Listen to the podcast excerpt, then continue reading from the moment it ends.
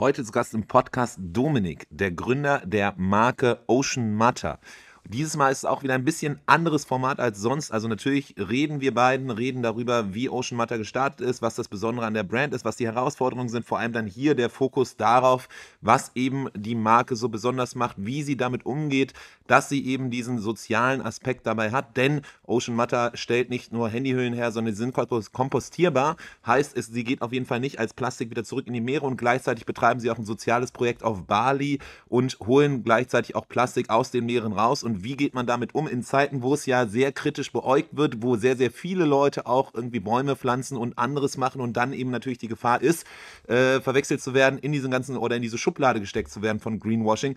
Heißt, genau darüber sprechen wir so ein bisschen, was seine Erfahrung war. Er hatte auch diesen einen Moment, wo äh, so ein äh, YouTube-Kanal, die offenlegen oder manchmal so ein bisschen halt eben investigativ unterwegs sind und ähm, da nachbohren und manchmal auch Shitstorms kreieren. Da war auch ein Vorfall bei ihm gewesen. Das heißt, auf jeden Fall ein super spannender spannender Case. Aber was das Ganze besonders macht, ist, wir haben das aufgenommen auf unserem Shopify Meetup in Berlin, das jetzt letzte Woche stattgefunden hat. Am Freitag quasi zwischen den Brückentagen sind einige Leute zusammengekommen und deswegen ist es vielleicht ein bisschen von der Dynamik anders als sonst. Aber hier auch die große Einladung. Wir haben äh, ein Meetup anstehend in München und auch dann demnächst wieder in Berlin und Köln. Das heißt, wenn ihr Lust habt, mal auch wieder auf den Austausch, auf den realen Austausch, auf den Kontakt mit anderen Shopify-Händlerinnen und Händlern, dann äh, auf jeden Fall mal bei merchinspiration.com unter der Eventspalte vorbeigucken, denn da sind auf jeden Fall einige Events gelistet von den nächsten Meetups, die wieder stattfinden. Deswegen da auf jeden Fall große Einladung. Wir werden das öfters machen. Es war wieder eine gute Stimmung. Es ist schön, wieder mit Leuten in Austausch zu kommen und sich wirklich ja, Zeit zu nehmen, Erfahrungswerte auszutauschen. Und genau darum ging es auch.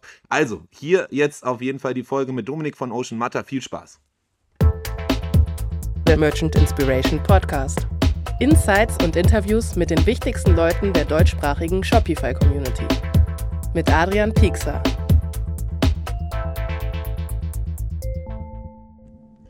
Du möchtest deinen Shop auf verschiedenste Sprachen auf Shopify übersetzen, dann macht es Sinn, auf jeden Fall eine Übersetzungs-App wie Waglot äh, hinzuzufügen. Wir hatten vor einiger Zeit auf YouTube mal ein Video gemacht, wo mehr so darüber spricht, über die Erfahrung Langify versus Waglot. Seitdem hat sich extrem viel getan.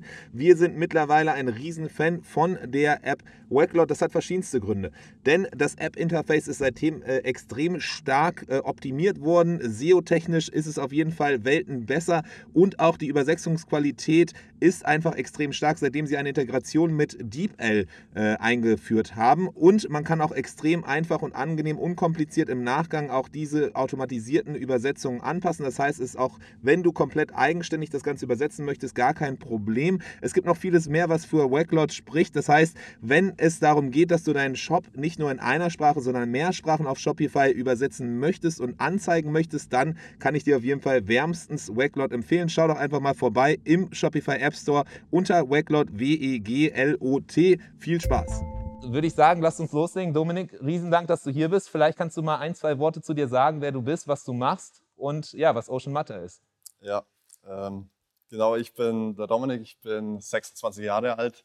Ich komme aus dem südlichen Teil von Deutschland, Augsburg. Und ich habe vor zwei Jahren Ocean Matter gegründet, ein bisschen mehr wie zwei Jahren. Wir verkaufen biologisch abbaubare Handyhüllen und wir haben in Bali ein eigenes Projekt gegründet, wo wir für jedes verkaufte Produkt ein Kilogramm Ozeanplastik sammeln und recyceln. Sehr gut. Das heißt also, Handyhüllen, damit hat es begonnen und ist es auch weiter, weiterhin so gegangen. Vielleicht ein kurzer Eindruck, wie groß seid ihr mittlerweile? Wie viele ja, Handyhüllen verkauft ihr? Wie viele Orders habt ihr? Wie groß ist das Team? Wir sind, wir sind aktuell zu SIPT in Deutschland und neun Leute in Bali. Ähm, die sind auch alle Fulltime angestellt. Ähm, wir haben ca. 5000 Bestellungen pro Monat gerade. Mal mehr, mal weniger, je nach Weihnachtszeit oder nicht. Und ja, genau. Also Saisonalität ist ein Faktor auf jeden Fall. Ein Stück weit. Also ich glaube, Handyhüllen sind relativ konstant. Vielleicht, wenn mal ein neues iPhone rauskommt, ist die Nachfrage mal größer. Aber ja, an Weihnachten funktioniert ja fast alles besser. Okay, also Weihnachten klassisches E-Com-Geschäft, weil man sich dann doch auch irgendwie Handyhüllen schenkt oder wünscht. Und dann natürlich mit jedem Drop von, von neuen Handymodellen ist entsprechend auch dann bei euch die genau. Nachfrage höher. Okay. Und wie kam es dazu, dass du, äh, dass du gesagt hast, okay, ich möchte, meine Berufung ist es, Handyhüllen zu verkaufen? ja, ist ein guter Punkt. Ähm, war ich nie so anfänglich meine Berufung. Äh, meine Berufung oder die Vision ist eher, die Ozeane bis 2050 vom Plastikmüll zu befreien. Und wir wollen halt mit nachhaltigen Produkten eigentlich Awareness schaffen für dieses Thema, für das Thema Ozeanplastik. Und das zeitgleich eigentlich mit einem guten Zweck zu verknüpfen, dass man eben mit jedem kleinen Step ein Kilogramm Ozeanplastik sammeln kann. Also jeder kann so einen kleinen was dagegen tun. Es wird letztendlich wird es wahrscheinlich nie die Lösung sein, um wirklich alles an Ozeanplastik zu sammeln. Dafür brauchen wir andere Lösungen. Aber es ist halt so, um das Thema präsenter zu machen. Und wie kamst du darauf? Ähm, das war eigentlich so während meiner Zeit, wo ich Maschinenbau studiert hatte. Und wir hatten damals eine, eine, eine Studienarbeit zum Abschluss vom Maschinenbaustudium. Und ja, ich meine, so ein Handycase ist so das klassische Produkt, was man eigentlich auch immer braucht und täglich in der Hand hat. Und dann haben wir eben die Studienarbeit damals über das Handycase geschrieben, über das biologisch abbaubare Handycase. Okay, das heißt aus der Uni heraus quasi dann darüber sich mit dem Thema auseinandergesetzt und dann gemerkt, okay, das ist eigentlich doch sogar noch spannender, als dass es nur irgendwie in der Schublade dann wieder versinkt, in der digitalen Schublade. Was waren dann die ersten Schritte? Die ersten Schritte waren eigentlich zum einen, dass wir die ersten Prototypen erstellt haben. Äh, ich hatte dann zu der Zeit auch das Glück, dass ich in Bali im Surfurlaub war und jemand dort kennengelernt habe, der genau solche Projekte schon aufgebaut hatte, weil ich wollte es von Anfang an eben immer mit dem Ocean Cleanup Project verknüpfen. Und da hat sich irgendwie alles so durch Zufall dann ganz gut auch gefügt. Ich habe da die Person kennengelernt, die war mega begeistert von der Idee mit der kompostierbaren Handyhülle. Und so haben wir dann eigentlich zusammen das, das Projekt dann in Bali aufgebaut oder zu dem Zeitpunkt noch nicht wirklich aufgebaut. Wir haben ähm, die ersten drei Leute mal einen Monat lang bezahlt, um das erste Ozeanplastik zu sammeln und sind dann so in die Phase gegangen, dass wir versucht haben, das Produkt am Markt mal zu bringen, mal zu validieren, die ersten Facebook-Ads draufzuschalten. Und das war dann im November, Dezember 2019. Ich hatte damals das Produkt auch noch gar nicht physisch irgendwie vor Ort. Ähm, wir haben das Ganze so als eigenen Kickstarter auf Shopify gemacht. Und dann hat sie eben so gezeigt, das funktioniert gut, das Konzept kommt an. Und haben dann letztendlich erst im Januar 2020 mit der Produktion angefangen. Okay, spannend. Das heißt, tatsächlich war es so, die Idee war da, ihr dachtet, es ist eine coole Idee, aber so, nur weil ihr es cool findet, heißt nicht, dass andere es auch cool finden und entsprechend, um dann den Markt zu validieren, klassisches MVP-Produkt, genau. dann eben irgendwie erste Fotos wahrscheinlich vom Hersteller äh, bekommen und die dann live gestellt und eine Website gebaut oder beziehungsweise mit Shopify den Shop gebaut, ja. Werbung draufgeschaltet und dann aber auch schon klar kommuniziert, hey, irgendwie, wir müssen so und so viele Produkte verkaufen oder irgendwie ist, ist eine Lieferzeit von wie viel? Zwölf Wochen, ja, drei ja. Monaten? Ja, ich glaube, zwölf Wochen waren es damals ziemlich genau. Es hat auch immer ein bisschen so zu Missverständnissen geführt. Wir hatten damals mega viele Kundensupport-Anfragen. Damals war ich noch alleine, habe das alles selber am nachts noch runtergeschrieben. Und ja, es war, war eine anstrengende Zeit, aber war halt wirklich gut, um so diesen ersten Step mal zu gehen, ohne jetzt irgendwie Geld zu verbraten in riesige Stockmengen oder so. Und das kam gut an? Kam gut an, ist sehr gut angelaufen. Dann kam auch zu der Zeit dann im Februar Covid. Die ganzen Produktionen sind erstmal stillgelegen. Dann hatten wir erstmal wieder null Monate. Und dann ging es so im April, Mai dann wirklich mit frischem Stock wieder weiter. Und erstes Jahr sind wir echt dann auch ziemlich rasant gewachsen. Ja. Okay, das heißt aber, ihr wart noch rechtzeitig dann, äh, um, um vor Corona-Start dann die erste Produktion anschieben zu können. Genau. Hattet dann was auf Stock, dann irgendwann nicht mehr. Ja, ja. Also die erste, ich glaube, das waren damals 2000 Cases oder so. Die waren auch relativ schnell weg mit den ganzen Vorbestellungen. Das hat vielleicht einen Monat gereicht. Und ja, dann war eben diese zwei, drei Monate Leerlaufzeit. Okay, und dann, wenn wir nochmal so ein bisschen gucken auf das Produkt, was es besonders macht, du hast schon erwähnt, Handyhüllen. Gut, Handyhüllen gibt es viele verschiedene, mhm. gibt es wahrscheinlich verschiedene Designs, die man machen kann, aber das, was euch besonders macht, ist tatsächlich halt eben dieses Kompostierbare. Genau. Heißt dieser bisschen ökologische Touch. Genau, genau. Ähm, also es ist kompostierbar oder biologisch abbaubar. Sinn sollte natürlich nicht sein, dass man diese Funktion braucht, aber es ist sozusagen so die Backup-Lösung, weil wir wissen ja heutzutage immer nie, wo landet wirklich unser Müll, den wir vielleicht in den gelben Sack werfen. Es kann ja auch sein, der wird durch Müllexporte Richtung Asien exportiert. Und dann hätte man eben so noch die Lösung, dass es kompostieren kann. Okay, das heißt so der äh, Unique Selling Point, quasi das, was sich abhebt von den anderen, war tatsächlich eben dann dieses Kompostierbare, dieses wirklich bisschen anders, was man sonst bis dato auch nicht kannte von, von Handyhüllen wahrscheinlich. Auch das, wobei es da mittlerweile auch mehr Competition gibt. Ähm, würde sagen, so unser Unique Selling Point ist wirklich das Projekt, was wir selbst in Bali aufgebaut haben, weil es war mir auch immer wichtig. Es gibt ja so viel mit äh, Bäume pflanzen über irgendwelche Organisationen, aber man weiß ja letztendlich nie, wenn ich das Geld spende, kommt es wirklich für diesen Zweck an und wo wird der Baum jetzt wirklich gepflanzt. Und das war mir halt wirklich wichtig, dass wir ein eigenes Projekt haben und wir genau wissen, wir sammeln das Ozeanplastik selber und wir wissen, wie viel wir sammeln. Okay. Genau. Und dann, du, du hast gerade angesprochen, das wäre nämlich auch ein Thema gewesen, was ich ganz gerne heute ansprechen würde oder was ja auch gerade aktuell in Zeiten von irgendwie Finn Kliman und Co. vielleicht auch so ein bisschen die Thematik ist. Gefühlt gibt es keine Brand, die irgendwie nicht Bäume pflanzt. Gefühlt gibt es keine Band, die, äh, äh, Brand, die, die irgendwie spendet und Co. Und das ist dann immer die Gefahr natürlich, dann irgendwie die Leute, die es, die es ernst meinen, so wie ihr auch dann eben mit einem äh, sozialen Projekt dahinter, ökologischen Projekt dahinter. Was kann man tun, oder wie, wie geht ihr da an? Hast du manchmal Angst, dass das falsch aufgenommen wird, dass dann irgendwie Leute euch in diese Schublade des Greenwashings reinsetzen? Und wie gehst du damit um? Ja, ich, ich glaube, man kann auch bei uns immer wieder Punkte finden, die noch nicht ganz passen. Und damals zu Beginn waren es mit Sicherheit auch einiges mehr an Punkten. Wir hatten auch mal so eine Situation, wir haben ja vorhin schon kurz drüber geredet, ja äh, wo wir fast mal in so Richtung einen Shitstorm reingekommen wären. Von einem größeren YouTube-Channel äh, hatten die damals schon eine Presseanfrage an uns gestellt mit vielen Fragen. Und ich hatte damals auch echt schlaflose Nächte. Ich habe dann auch mit denen einige Zeit immer wieder mal telefoniert, die, die nötigen Beweise sozusagen dann auch ähm, denen mitgegeben. Und dann ist auch damals kein Video zu uns rausgekommen. Aber es war wahrscheinlich auch so eine Situation wie bei Finn Kliman, der auch diesen Brief bekommen hat oder diese Mail mit diesen ganzen Fragen. Und da ist man schon erstmal skeptisch. Aber letztendlich war es auch wieder gut, weil ich dann auch wieder einige Dinge halt klarziehen konnte, wo halt wirklich nicht gepasst haben. Oder wo man einfach nur transparenter Sachen darstellen konnte. Was das, zum Beispiel? Ähm, wir haben zum, ja, was war, aber unsere Spenden haben wir nie auf der Website bekannt gegeben, wie hoch der Spendenbetrag war. Jetzt haben wir, seit dem Zeitpunkt haben wir eine extra Transparenzseite auf unserer Website, wo wir eigentlich all diese Fragen, die uns damals gestellt worden sind, die da aufgelistet haben, so wo ist unser Standort, mit welchen Organisationen arbeiten wir zusammen, wie hoch sind die Spenden, ja, ganz viele so Punkte, wo produzieren wir, welche Materialien werden verwendet.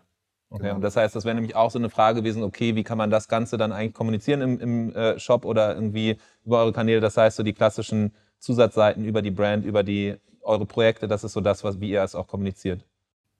Genau, ja, wir haben uns auch Finn Kliman ist ja damals so richtig nach vorne rausgegangen, hat das richtig offen kommuniziert, dass die da angefragt haben. Das haben wir damals nicht gemacht. Wir haben es halt so, wir haben das, was wir vielleicht noch nicht so transparent kommuniziert haben, das haben wir halt dann nachgezogen, aber jetzt nie so gesagt, dass da vielleicht was anstehen könnte. Und genau, man findet eben jetzt so diese Seite auf unserer Website und ja. Okay.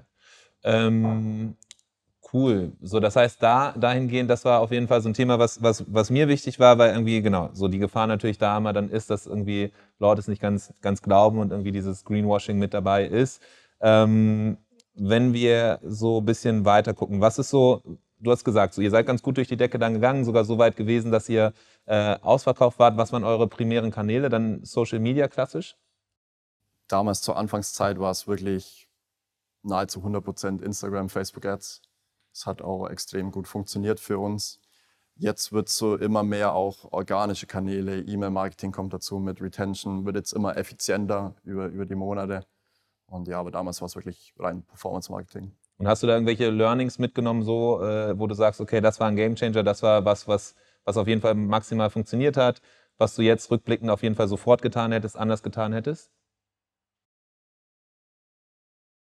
Wir haben damals bei den Creatives auch immer ziemlich viel mit Ozeanplastik eben gearbeitet. So unser Handycase immer ein Ozeanplastik mit rein, ähm, mit reingelegt. Und was auch bis heute extrem gut funktioniert, sind einfach Gründerstories. So, weil ich glaube, das ist auch mir extrem wichtig, dass jeder im Team, der bei uns dabei ist, so die Vision wirklich fühlt. Wir haben uns diesen Core Value, wir haben Ozeanplastik im Blut.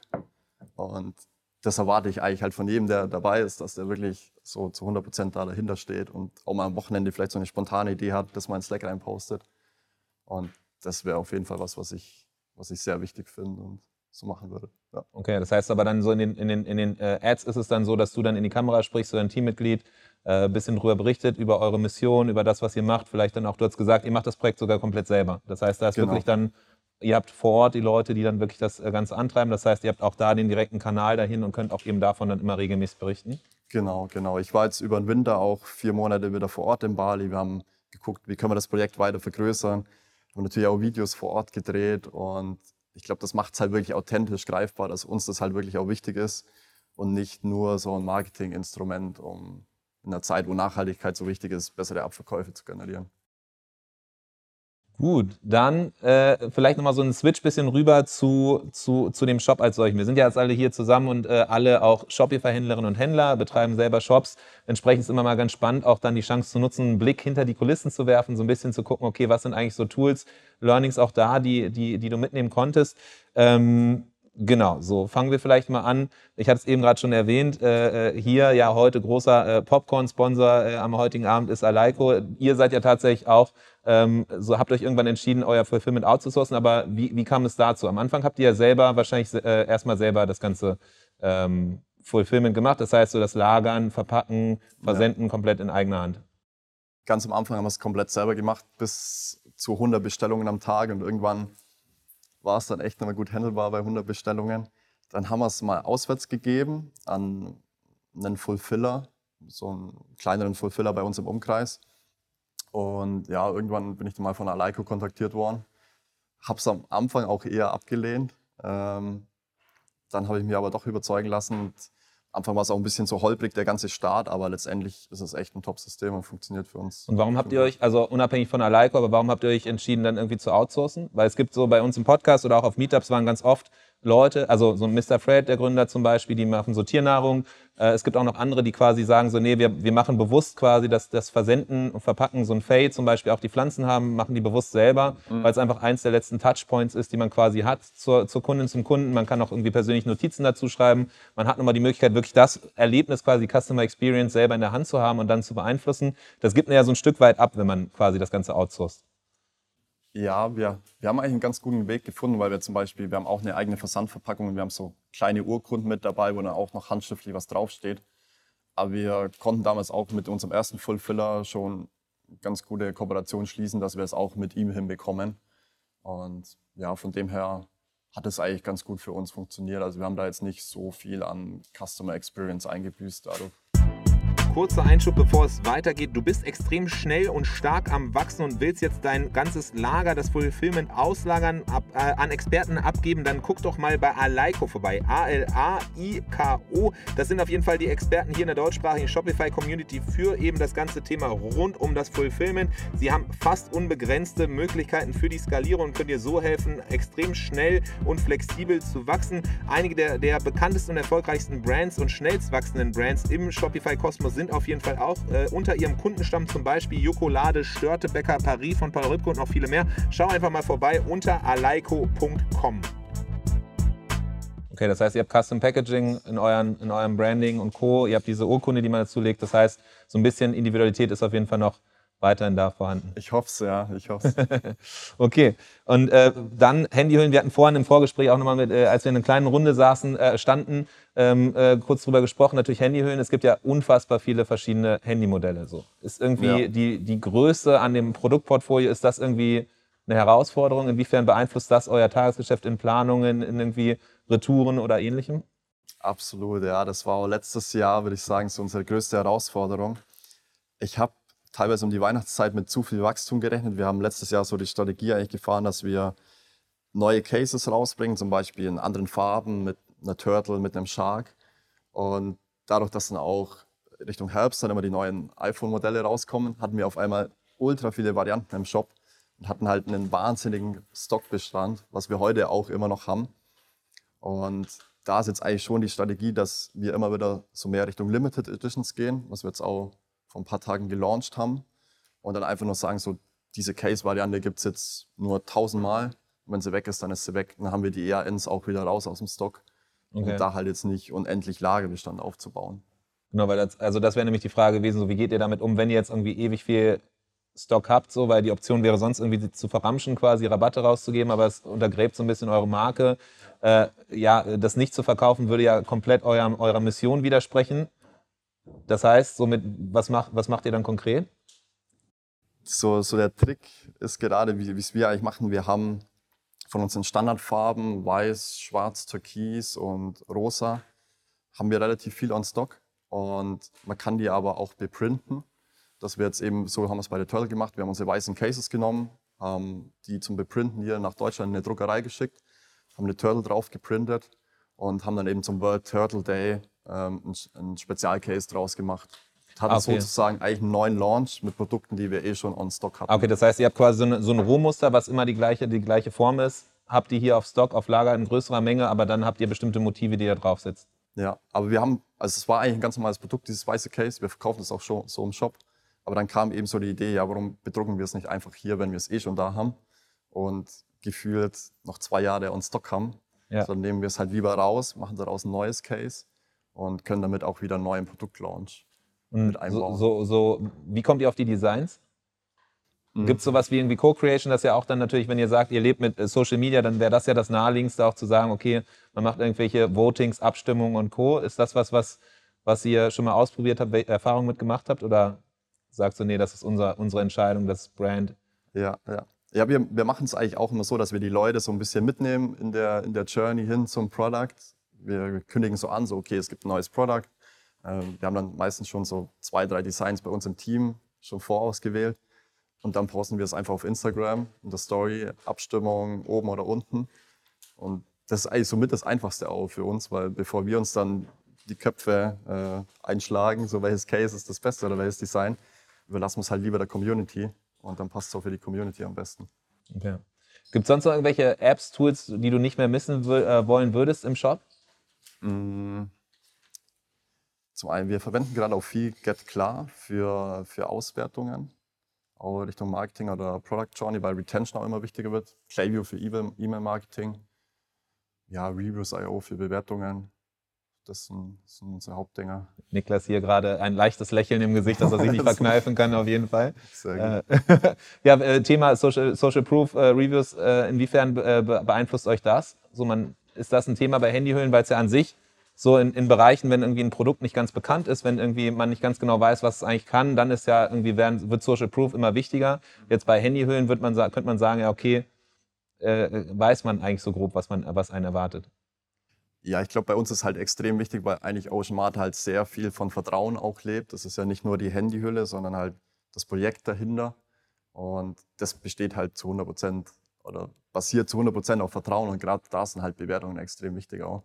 Und gerade auch in dieser Bewertungssection gibt's ja, werden oben immer die ganzen Bilder gedisplayt von, von Kundinnen. Und das finde ich auch mal sehr cool, da einfach so UCC eigentlich auf der Product Page zu haben. Wie habt ihr, wie habt ihr den Shop angegangen? Ihr habt, äh, das, du hast angefangen, das selber den Shop zu bauen. Ist es so, dass ihr nach wie vor das komplett in eigener Hand habt? Ist es so, dass ihr da externe Hilfe mit drin habt? Was waren da irgendwie Schritte, die ihr gegangen seid? Ja, ich, ich habe damals den, den ersten Shop an einem Tag auf dem Brooklyn Theme war das, glaube ich, mal gebaut, einfach um, um mal MVP-mäßig zu testen. Dann haben wir es mal in-house gemacht, mal über Fiverr-Coder, über unterschiedliche Agen- Agencies. Da war alles ziemlich zerschossen irgendwann. Und jetzt haben wir mit dem, mit dem neuen äh, Shop 2.0, haben wir jetzt mit dem Nick Raciborski, der heute auch hier hockt, habe ich gerade gesehen, mit ihm haben wir dann damals den, den Shop Relaunch gemacht. Und ja, hat jetzt auf jeden Fall auch nochmal, was Page Speed angeht, nochmal einen ordentlichen Vorteil Welches gebracht. Team habt ihr oder habt ihr komplett jetzt ein eigenes Custom Ja, Team? das Focal Theme war, war die Basis. Aber wir haben eigentlich bei dem, das war halt auch wichtig, dass wir vom Design her den Shop komplett spiegeln. So nur, dass wir halt wieder eine, eine saubere Baseline haben, um Changes zu machen. Okay. Und genau. Gibt, gibt es, wenn du eine Sache ändern könntest bei Shopify, was, was wäre das? Hm, Dass man den Checkout vielleicht customizen könnte, könnte schon ohne Shopify Plus. Okay. Ja. Okay. Ja, ja, also genau. Checkout natürlich eine klassische Sache, was oft da auch dann in dem Zusammenhang kommt, natürlich irgendwie so Haus, das Hausnummernfeld, was fehlt, was man auch nur Mhm. quasi auf Plus hinzufügen kann, was auch ein riesen Painpoint natürlich irgendwie bei vielen ist und viele Kundensupport-Anfragen äh, verringern würde oder verhindern Ja. würde. Ähm, okay, spannend. Das heißt, so Checkout ist eine Sache, wo du sagst, okay, da würdest du gerne ein bisschen mehr die, die Ja. Finger im Spiel haben. Ja. Okay, sonst noch irgendwelche Sachen, wenn du zurückblickst jetzt auf We den Weg, den du gegangen bist, irgendwelche Learnings, irgendwelche Erfahrungen, irgendwelche Anekdoten, irgendwas, äh, was, was, du, was du so rückblickend auf jeden Fall mitgenommen hast. Wa- Was so meine größte Herausforderung auch immer war, war so die richtigen Leute halt im Team zu haben, die zu 100 Prozent hinter der Vision stehen. Und wenn es dann eben auch nicht passt, sich von den Leuten zu trennen. Und ja, ich, ich bin seit kurzem in diesem Scale-Up-Programm von, von dem Buch, Scaling Up von dem Buch Scale Up. Und die haben uns da sehr coole Möglichkeiten gegeben, wie man das auch rational bewerten kann, nicht auf einer emotionalen Ebene, ob jetzt Leute zum Team passen oder nicht. Und das hat mir halt jetzt sehr viel geholfen, auch das Team nochmal enger zusammenrücken zu lassen und die richtigen Leute nur im Team zu haben. Wie, wie macht man das? Ähm, man bestimmt Core Values, Kernwerte vom Unternehmen, die auch so ein bisschen, wie jetzt zum Beispiel in unseren Adern fließt Ozeanplastik, bekommt man vielleicht erstmal so das Gefühl, ich will jetzt nicht in meinen Adern Ozeanplastik haben. So manche Leute stößt das extrem ab, aber manche Leute zieht es an. Und anhand von diesen Core Values bewertet man die Leute auf einer Skala von 0 bis 10. Und wenn man dann eben so merkt, bei zwei bis drei Werten sind die Leute unter sieben, dann ist es tenden tendenziell so ein Zeichen, dass, dass die Person jetzt nicht unbedingt zur Culture passt. Und dann sollte man sich auch eventuell davon trennen, eigentlich mit Sicherheit. Ja. Okay. okay. Das ähm, war so ein ähm, Learning, ja. Und, und wenn man so, ich, wir können gleich mal öffnen, dann in die Fragen, in die Runde vielleicht. Vielleicht gibt es da ein paar Fragen. Dann jetzt, wenn es so ist, dann äh, überlegt euch schon mal die Fragen, damit ihr entsprechend gleich dann da äh, fleißig eure Hände heben könnt. Ähm, aber vielleicht nochmal so als Abschluss so, so, so ein Ausblick vielleicht nochmal auf das, was gerade bei euch ansteht. Was sind so Themen, die euch gerade bewegen? So die größten Herausforderungen vielleicht auch oder die größten Pläne? Größten Herausforderungen. Ich glaube, das, was jeder so hat im Performance Marketing, einfach die steigenden Preise. Ähm, dass wir breiter werden, was unsere Produkte angeht, beziehungsweise mehr auch Richtung Retention gehen. Und weil wir haben uns jetzt sehr stark immer auf die Handyhülle fokussiert, aber keiner kauft jetzt jede Woche oder jeden Monat eine neue Handyhülle. Und da eben so rund um unsere Brand mit Ozeanplastik so neue Produkte entstehen zu lassen, die halt noch mehr so den Community-Gedanken entstehen lassen, wie jetzt zum Beispiel unser Armband. Und ja, genau. Das okay, das heißt so eine Produktportfolioerweiterung, äh, um halt eben gezielt dann zu gucken, wenn man jetzt einen Kunden, eine Kundin angesprochen hat, dass die dann eben, wenn die eine Handyhülle haben, dann irgendwie, was kann man noch an weiteren Produkten rund um den, das ganze Thema äh, Plastik, Ozeanplastik halt machen und dann eben ein Armband? Genau. Und wie, wie gut geht das auf bisher? Also das heißt dann wahrscheinlich irgendwie nach dem Kauf von einer Handyhülle kommt dann eine E-Mail danach dann so, hey, äh, willst nicht auch noch dann das Armband? Ja, aber wir versuchen schon auch ähm, als First Product jetzt zum Beispiel auch das, das Armband zu platzieren, jetzt gerade auch Richtung TikTok. Da kommt es auch ganz gut an auf TikTok-Ads.